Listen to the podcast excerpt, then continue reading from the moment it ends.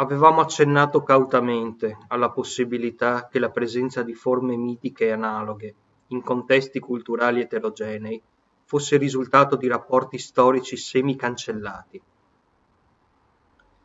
In particolare, avevamo supposto che le estasi da cui eravamo partiti fossero un fenomeno specificamente, anche se forse non esclusivamente, eurasiatico. Quest'ipotesi sembra ora confermata dall'identificazione di alcuni presumibili corrispettivi rituali, ma al tempo stesso inserita in un ambito di ricerca molto più ampio. Le processioni mascherate, simboleggianti le anime dei morti, le battaglie rituali e l'espulsione dei demoni, sono state accostate ad altri comportamenti, iniziazioni, orge sessuali, che nelle società tradizionali accompagnavano l'inizio dell'anno, solare o lunare.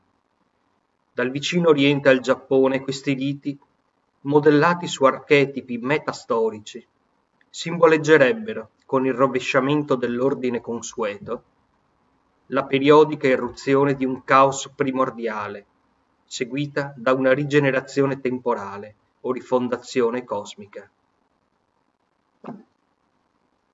Storia notturna una decifrazione del Sabba di Carlo Ginzburg.